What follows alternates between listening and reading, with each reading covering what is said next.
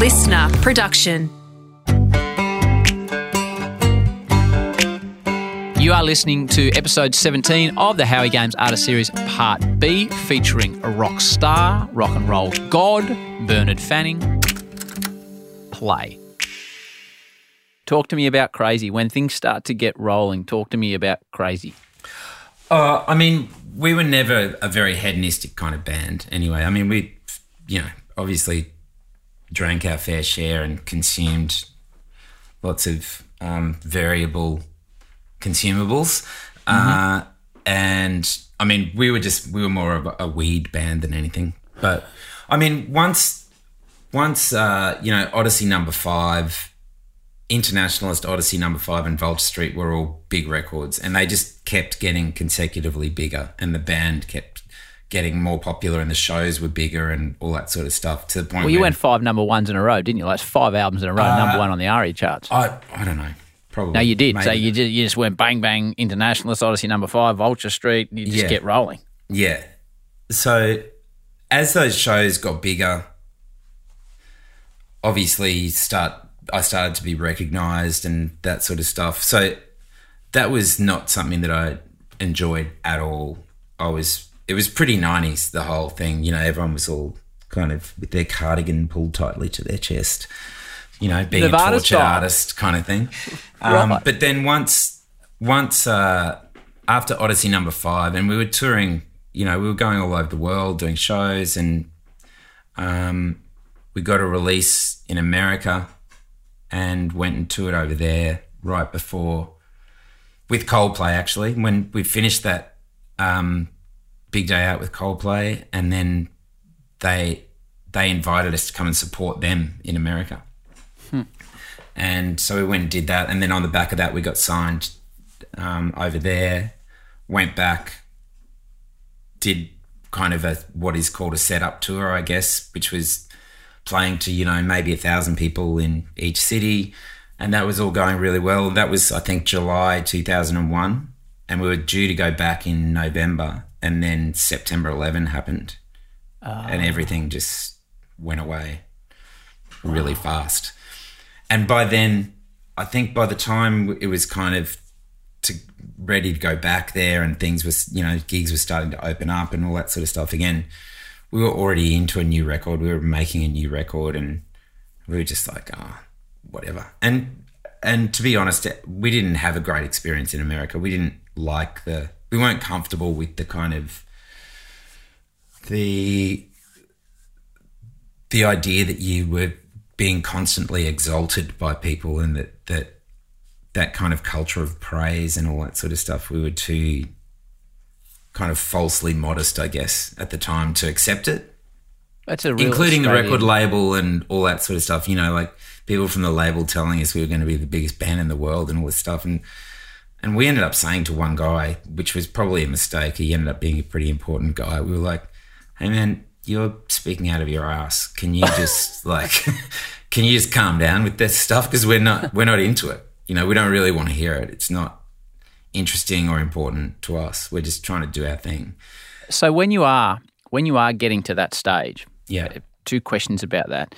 Um, what what did you learn about fame and and how do you keep do you, do you change? Are you the, still the same blokes that are, doing the road trip from Brisbane to, to Melbourne, or does fame eat its way into your existence? It it does it does have an effect on people. I think um, we we always tried to uh, downplay it as much as possible, but on the day to day level of going to Woolies and signing an autograph, that that was different. You know. Yep. Um, and I wasn't particularly happy with that.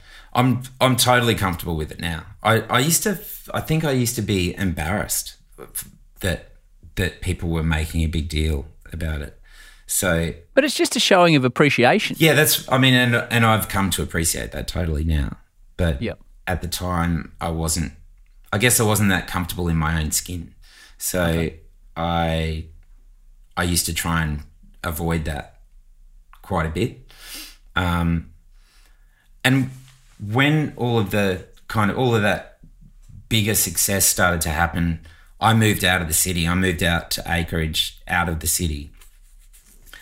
So with my partner at the time and built a studio downstairs so that I could just make more music. That was that was kind of all I wanted to do and and go on the road when when um, whenever that was happening. So I kind of wasn't particularly social in the music scene or anything like that. I mean, I had a lot of friends and I still do, but Yep. it, I just wasn't going to gigs a few times a week or anything like that. Like, And when you are on the road, yeah, and like I, I live an hour and 25 minutes out of Melbourne. So I, I, on the way up today, I whacked on Spotify and I just typed in Powderfinger's greatest hits. yeah. And the whole way, I knew every song. And I found myself knowing just about every word to every song. And I hope somewhere that filters down into your bank account somewhere. I don't really know how Spotify is. Does that get to you eventually? Oh, mate, if you, I think if you play this, play a song a thousand times, I'll end up with a cent that I'll share. Okay. I'll share six ways with the Powderfinger guys. And, and Right. and- well, whoever's running. Spotify's going,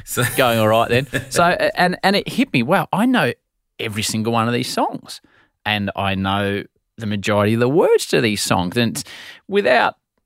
It, it's just osmosis. So, so when you're at your height, when you are the biggest band in Australia, and people are talking about you being an enormous band overseas, and you're up on stage and people are going off their head and they're singing the lyrics to your songs and you're up there as the front man like the true definition of a rock star is it everything us mere mortals picture in our mind like what is that like and i see you smiling which makes me think it is Well, there's elements to it that are that are great, but it's but it's also I think I've got a pretty utilitarian kind of approach to gigs where I mean I'm not a, a like a super talent as a musician for starters, right? So I I need to concentrate on what I'm doing to be able to do it well.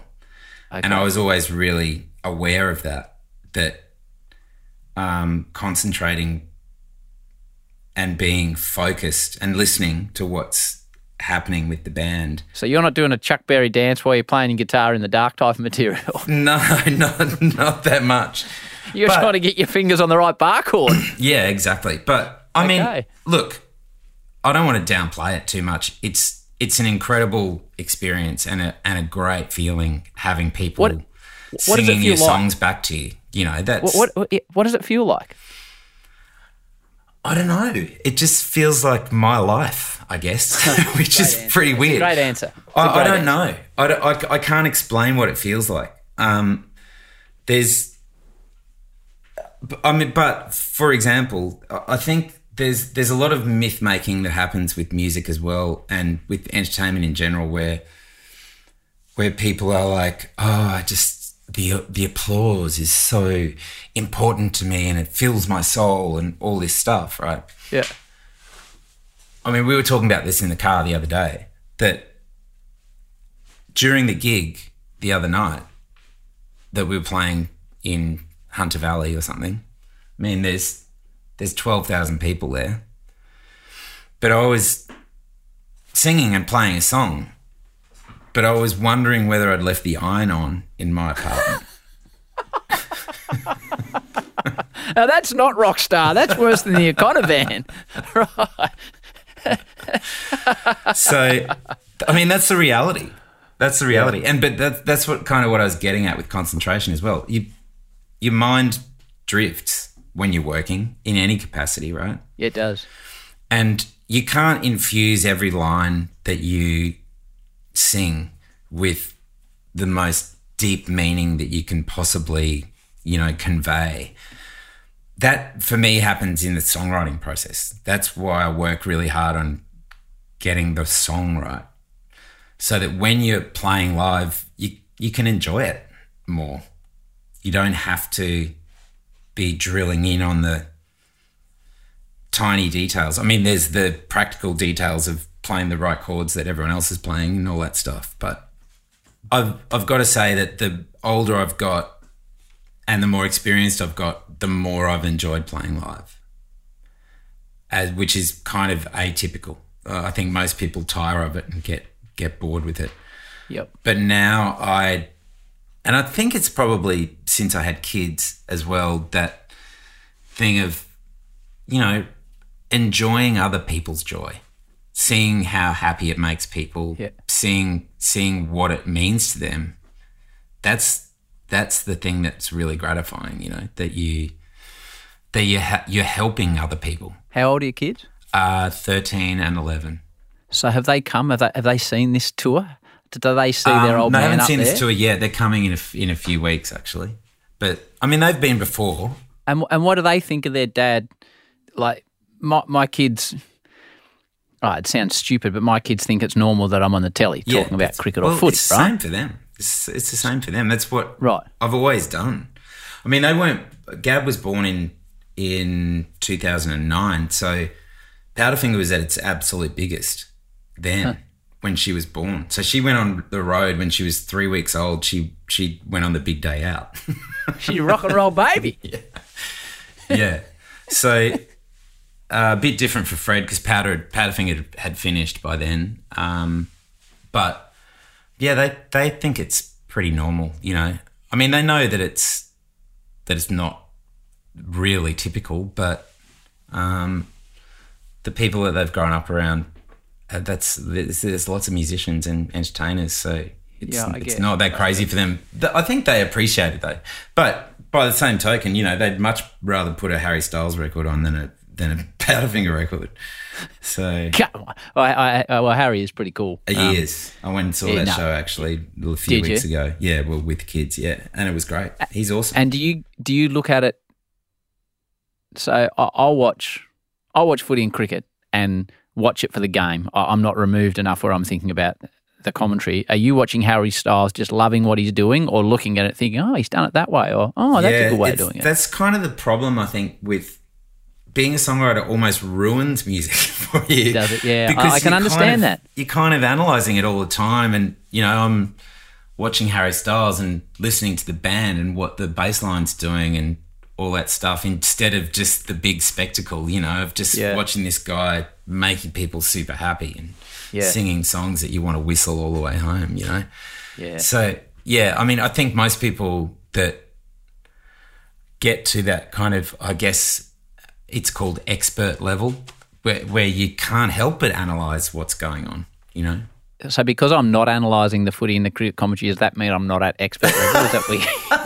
I can take that what on the chin. backhander that was, eh? Yeah, I can take that on the chin. Hey, I was, as I said, I was listening to your, your music on the way up, and there was just bloody hit after hit. So I was thinking, I wonder what really resonates. So the simplest way, the, the one question I did want to ask you is, in your mind, the top three Powderfinger songs that you know will just electrify the crowd. And I, I know it's not an easy thing to do after all your years of experience, and you, you'd like songs that others Yeah, that's love or right. etc. Your, But your tastes change, but yeah, we had what are your we- three bangers? We had three that we that we called the Holy Trinity. oh, Um, the Holy Trinity. So there is three. I've got the number right. What's the but this is Trinity? by the This end is of good. the, of the whole shebang. Um, Yeah. my happiness these days.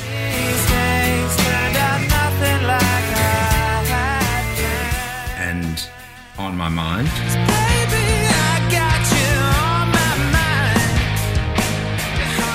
Were the three Yep. that kind of always had to be played.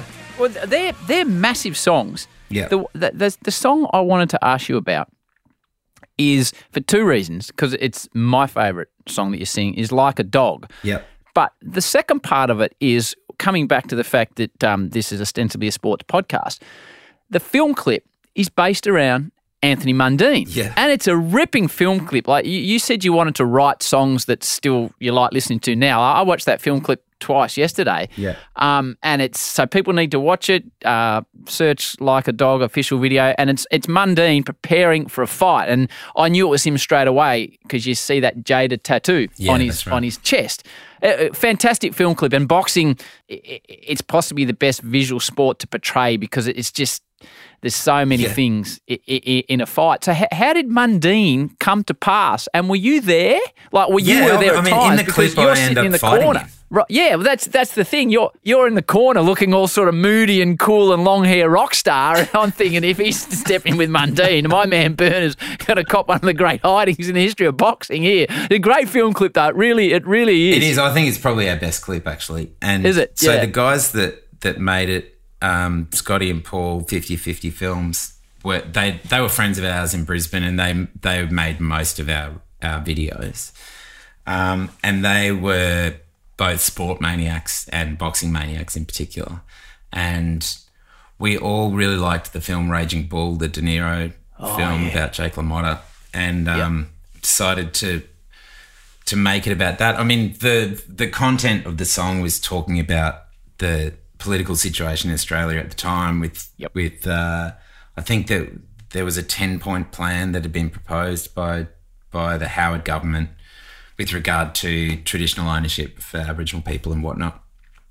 Um, and there was a there was very heavy dispute about what uh, was was the way forward, and they were a conservative government. They were they were going down a very conservative line, and and I was talking about that. I guess talking about the way Aboriginal tre- people have been treated in Australia forever.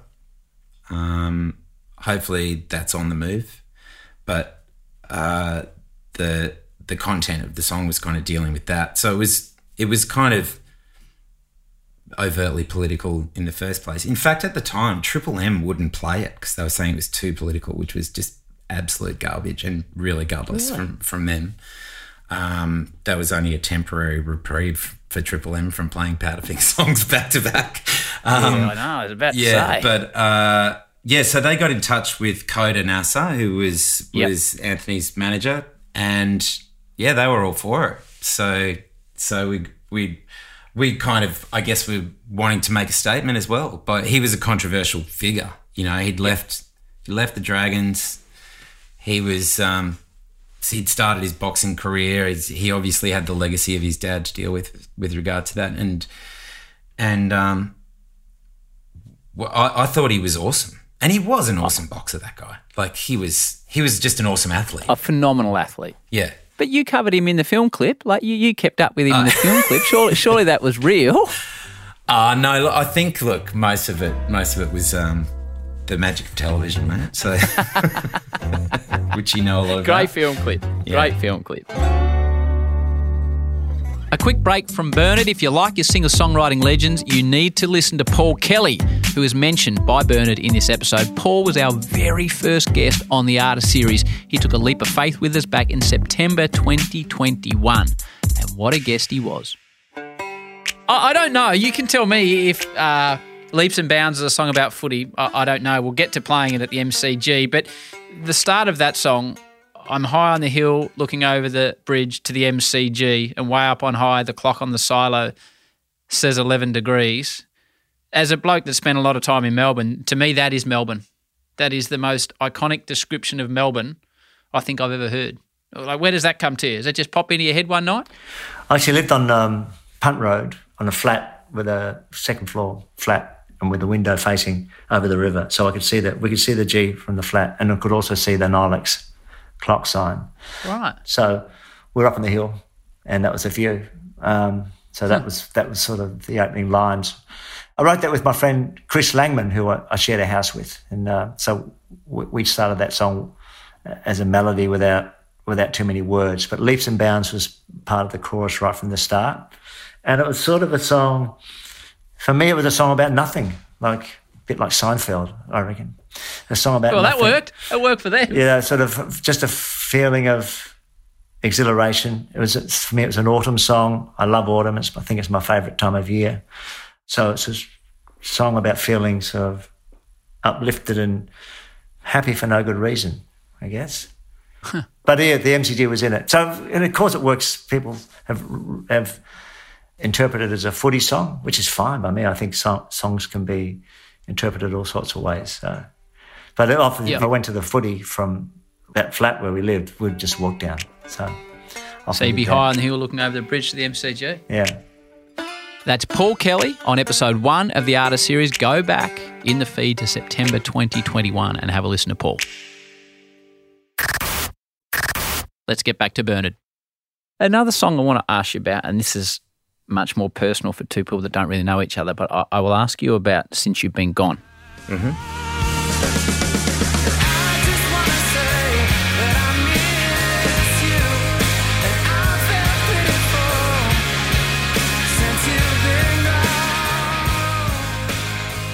Just try. Another banging tune, and to me it's a banging tune, but to you, I guess it's it's a lot more than that. If for those that don't know, if you could explain the background to the song Sure. to me and to the audience, and also how is it trying to put words down that something's deeply private, yet you're releasing it into the public sphere? Yeah. Um, so 2002, early 2002, while we were writing Vulture Street, I guess, um, my eldest brother John, who we've been talking about, um, died from melanoma. So, and it happened pretty quick. He was 42, diagnosed in August, died in February, kind of thing. Uh, all happened really quickly, and obviously the whole family is devastated by it. He had two young boys as well that were the same age as my kids now, 12 and 10 or something like that. Um, so we were kind of in the middle of writing a record, and I'd only ever written about things that I was seeing or experiencing anyway. So it just, it kind of felt natural to me to write about it. And I probably wasn't. Every, I mean, when somebody that close to you dies, it's so raw. You know, you mm. you just you're kind of clutching at anything. And for me, writing songs was the the thing that helped me make sense of whatever I was feeling and whatnot. So, yeah, I wrote that song. Well, that song was it went through a few different permutations, but the final lyric anyway was was um I think I put it I put it together actually the final lyric in the studio. And I remember during the Vulture Street sessions I had to fly home for the first anniversary of Johnny's death, actually to go and hang with the family and do all that stuff. Um, and so I was writing that song, writing the lyrics to that song, I should say. The the whole band wrote that, the music to that, um, while we were in the studio. Yep. But in terms of putting it out in public and having people know what you're thinking or feeling, I mean, that's the idea. That's the whole point. And and in our family, we were very open with Johnny's death. We we talked about him constantly. We you know driving around trying to get a park. He'd be like, "Can you try and find me a park?" You know, all of that stuff. All the old the old Catholic hangovers.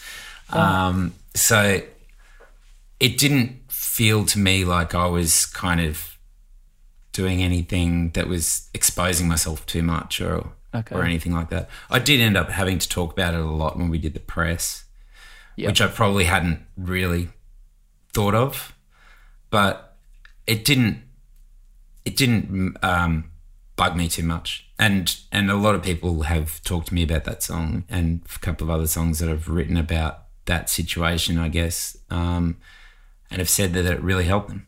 So that's that's the really important thing about it. And you know, you can you can write songs about grief or about love or about politics or whatever. And they have this kind of exorcism element to them, I guess, especially things like grief. But at the end of the day, a shit song is still a shit song. So it's you got to be able to whistle that little bastard, you know, like So you mentioned you mentioned right at the start that you've written some shit songs. yeah. So how do you well obviously you don't know the difference when you're writing between an absolute classic that will mm. live on and there'll be three blokes playing in their garage on their shitty acoustic guitars compared to a song that you you you don't think's any good. Like is it luck? Is it skill? Is it in terms of things that have become hits for me it's only ever really happened to me a few times and uh, it happened with pick you up which was the first powderfinger hit that song happened in about 15 minutes, half an hour in the You wrote it in half an hour. in the in room 19 of the Lyneham Motor Inn in Canberra, which is still there apparently. So it just flowed out. It just out she went. It just came out. I've I'd put my guitar into a different tuning, into a new tuning that I'd never used before, and then this song kind of just appeared, just arrived, and it was all. I mean the the bones, the skeleton of the song, basically. Yeah. And then I took it to the band, and we played a sound check, and we put it together, and it was one of the fastest songs we ever put together. Actually, it just hmm. everything worked right away. So that and Wish You Well was another one that I was getting ready to go and record Tea and Sympathy, and I had finished. Actually, I was like, "Oh, I've got, I've got the record." I was going in, you know, like a week or something like that.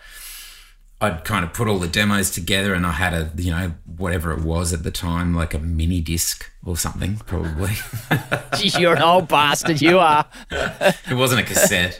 Um, but and I went out on the veranda and I drank, you know, a few beers, and I was living by myself at the time. Um, I'd, I had a few beers and had a smoked a spliff, and went to bed. And I was like super happy. I was this is this is great. I'm ready.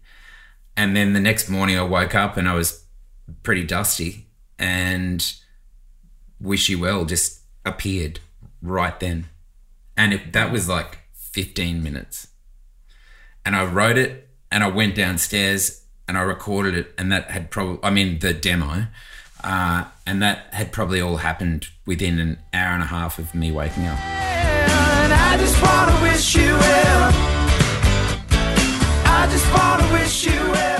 So they're the crackers. I uh, you answer this however you will. T- tell me a song that you've written that you've described to me as a shit song that you don't like.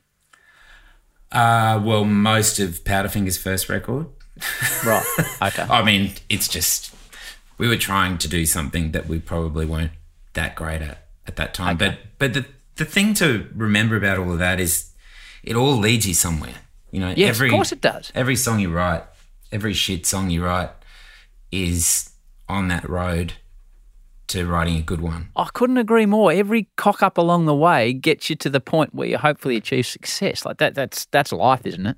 It is. That's that's exactly right. And so that applies directly to to making music as well. You have to So- learn from your mistakes. with um, Tea and Sympathy, 2005, you go solo. I've written it down. Debuted at number one, 58 weeks in the top 50. Wish You Well, Songbird, Watch Me Over. uh, huge success. You talked about um, singing for the first time after the soccer team lost. So you've got this band around you. You're killing it. Is it scary to go off on your own and think, are people going to like what I do by myself as well? Or it's just, I'm just going to go and do this? Yeah, it was. I, I was. I was pretty. I mean, I was neither over or underconfident about it. I just. I think by then, I, was probably used to the fact that there would it would at least be lent an ear. You know, people Yeah. would would pay attention to it. Um, but it was kind of a symptom of Powderfinger had been together since the early '90s. The most time we'd ever had off in until 2005 was three months. I think we took a three month break at one stage, but we'd never had more sort of time away from each other or from the band and the music and the all consuming nature of being in a band and being a five piece democracy. Well, six piece essentially, because Paul, our manager, was part of it as well. Um, so we just were all a bit over it and we just needed a bit of a break from it. Uh, And I think 2001 or two, I can't remember what year it was. JC always talks about this. We were at home for six weeks. So it was kind of like what the, the sports people do year in, year out, actually. Um, But but we were on the road the rest of the time. So that kind of puts its strain on relationships and everything as well, too, right? So we decided we'd have a break, and everyone, everyone except Cogs, Cogs the drummer, made a record. Uh, Darren made a record. Um, Hoggy and JC had a band called the Predators, which is still going, and um, and then I made Tea and Sympathy, and it kind of just went nuts. And on the back of Wish You Well and Songbird. Yeah. Um, so it was it was an amazing time. I, I was in a new relationship with my my wife Andrea. Um, I I went to England to record that because everything in Powderfinger that had happened was the five or six of us, and plus our crew as well. We had the same crew for fifteen years or something. So it was just a big. I mean, I know it sounds like cliche, but it was a big family thing, you know. Um, and going and going off and doing something different just felt so fresh. And I went to Bath in England and made a record there, made Tea and Sympathy there at Real World, which is Peter Gabriel's studio. And then I went straight from there to Spain, Spain, excuse me, to see Andrea for the first time since we'd met a year before, but and had been writing to each other for a year basically, but we hadn't seen each other. And I actually went to Lords. Uh, sorry, went to went to Spain, but with a plan to meet a mate of mine at Lords for the first test in case it wasn't working out. Uh, so I went With to Lords. Andrea. I went to Lords, uh, but I went straight back because it was How's your. Spanish? Uh, it's pretty good. I it? mean, I can, yeah. I, I, I sort of ended up living there probably altogether for nearly four years. So, Right. and no one in the family spoke English except for Andrea. So, Right. So your Spanish should be pretty handy then. oh, it's, it's certainly functional. I can, Okay. I can insult you- you. You're not going to call me hijo de puta, are you? Um, I may call you hijo de puta. You picked up a bit in Costa Rica. eh? yeah. how's yours? Just, just, just the basics. Where's the waves? How much? Yeah, What's right. for dinner? Um, Yeah. It was actually good. The, the, the trip I've just been on now. Um, my kids are 13 and 11, and they started trying to order stuff. Um, just a little bit here and there, and you know, knowing how to say goodnight to people, and it's um, yeah, we're we're very isolated here, aren't we? As far as Yeah. you know, you get to Europe and they ask you what language do you speak, and you say English, and they're like, "Yeah, which other three? And you're like, yeah, probably can't help you there. We're um, we're a little ignorant in that area. It'd be fair to say, Burn. Absolutely, mate. That's that's that's going to change in this country. Surely it has to. Yeah, well, and I, think mean, so. just aside from the fact that of how good it is for your brain Yes, to have yeah. another language. My kids are so lucky; they're bilingual, just purely Yeah. purely by birth. And Andrea speaks Spanish to them still every day. So I hear Spanish a lot. So uh, you've been so good with your time. So moving forward, what's um, this is a broad question. What's musical nirvana for you now? Is it playing in front of hundred thousand with a massive hit? Is it being on a tour around Australia? Is it sitting around the fire pit at home playing guitar to your kids and your wife? Like, w- w- what's perfection now with music? I'm I'm enjoying playing live much more, like I said, than I ever have. Yep. Um, this tour in particular has been great. Just the spirit of the tour. Paul Kelly is the headliner, and then us, Missy Higgins, Vika and Linda, Mark Seymour, and Troy Cassar-Daley and Ian Moss, and they're just it's just a great group of people together who are all really good artists as well.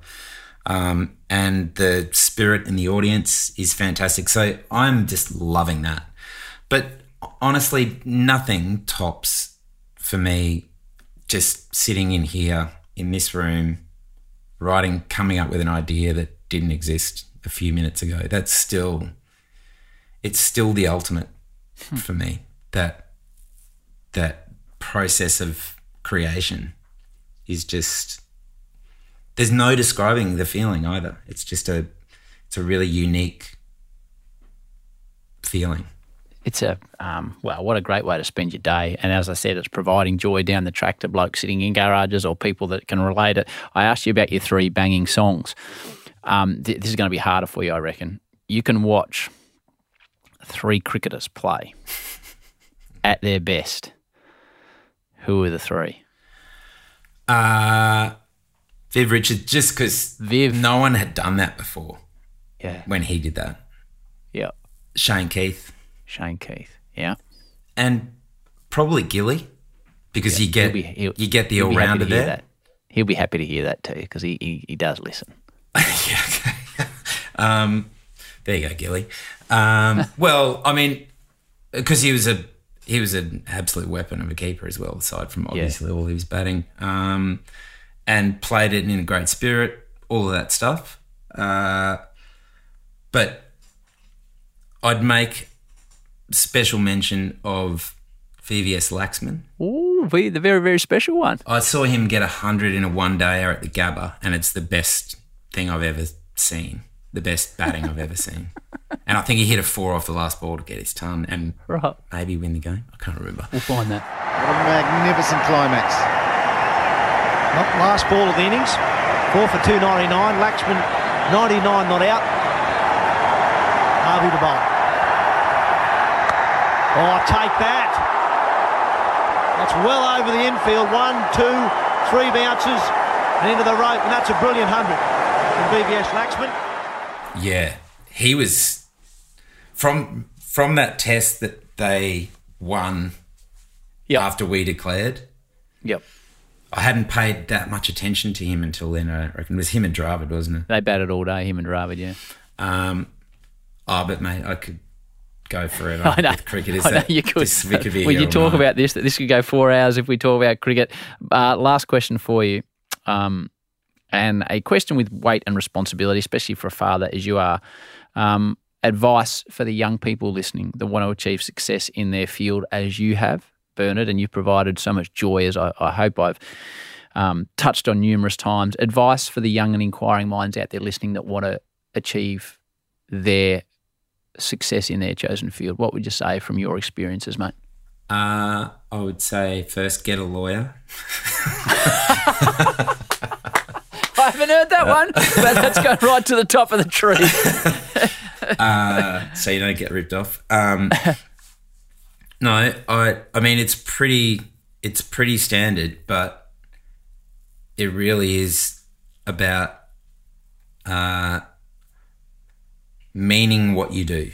So having meaning in what you're doing. So whether you're a songwriter, an author, a bank teller, or a, an opening batsman, like having a reason to do it, having having the having clear in your mind what why you're doing it. Um, because if what you're doing is for fame, then that's a dangerous road. It works for some people, but it's not a very um, common result for most people. Uh, but regardless of the result, if you if there's meaning in it, in what you're doing, it will always mean something to you. Um, and and it's it's genuinely about hard work. No matter what you do, no matter how good someone is at what they do, Harry Styles, Billie Eilish, all of them, they have absolutely worked their asses off. And to take joy in the work rather than the kind of accolades or the results of the work is the is the key, I reckon.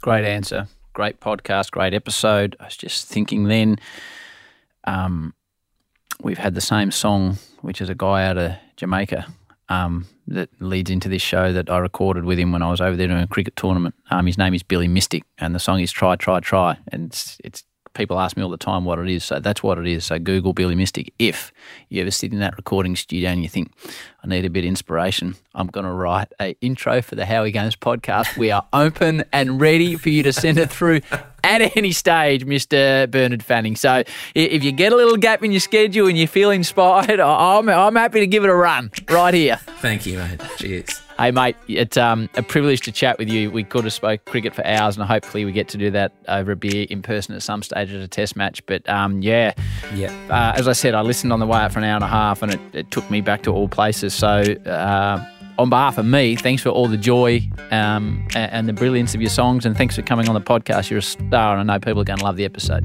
Thanks, Howie.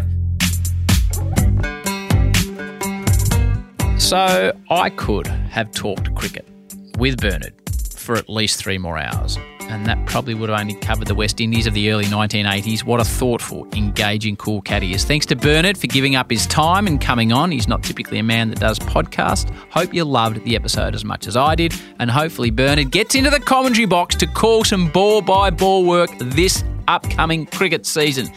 Do not forget, next Tuesday on the Artist Series, the all round star that is Ryan Fitzgerald Fitzy.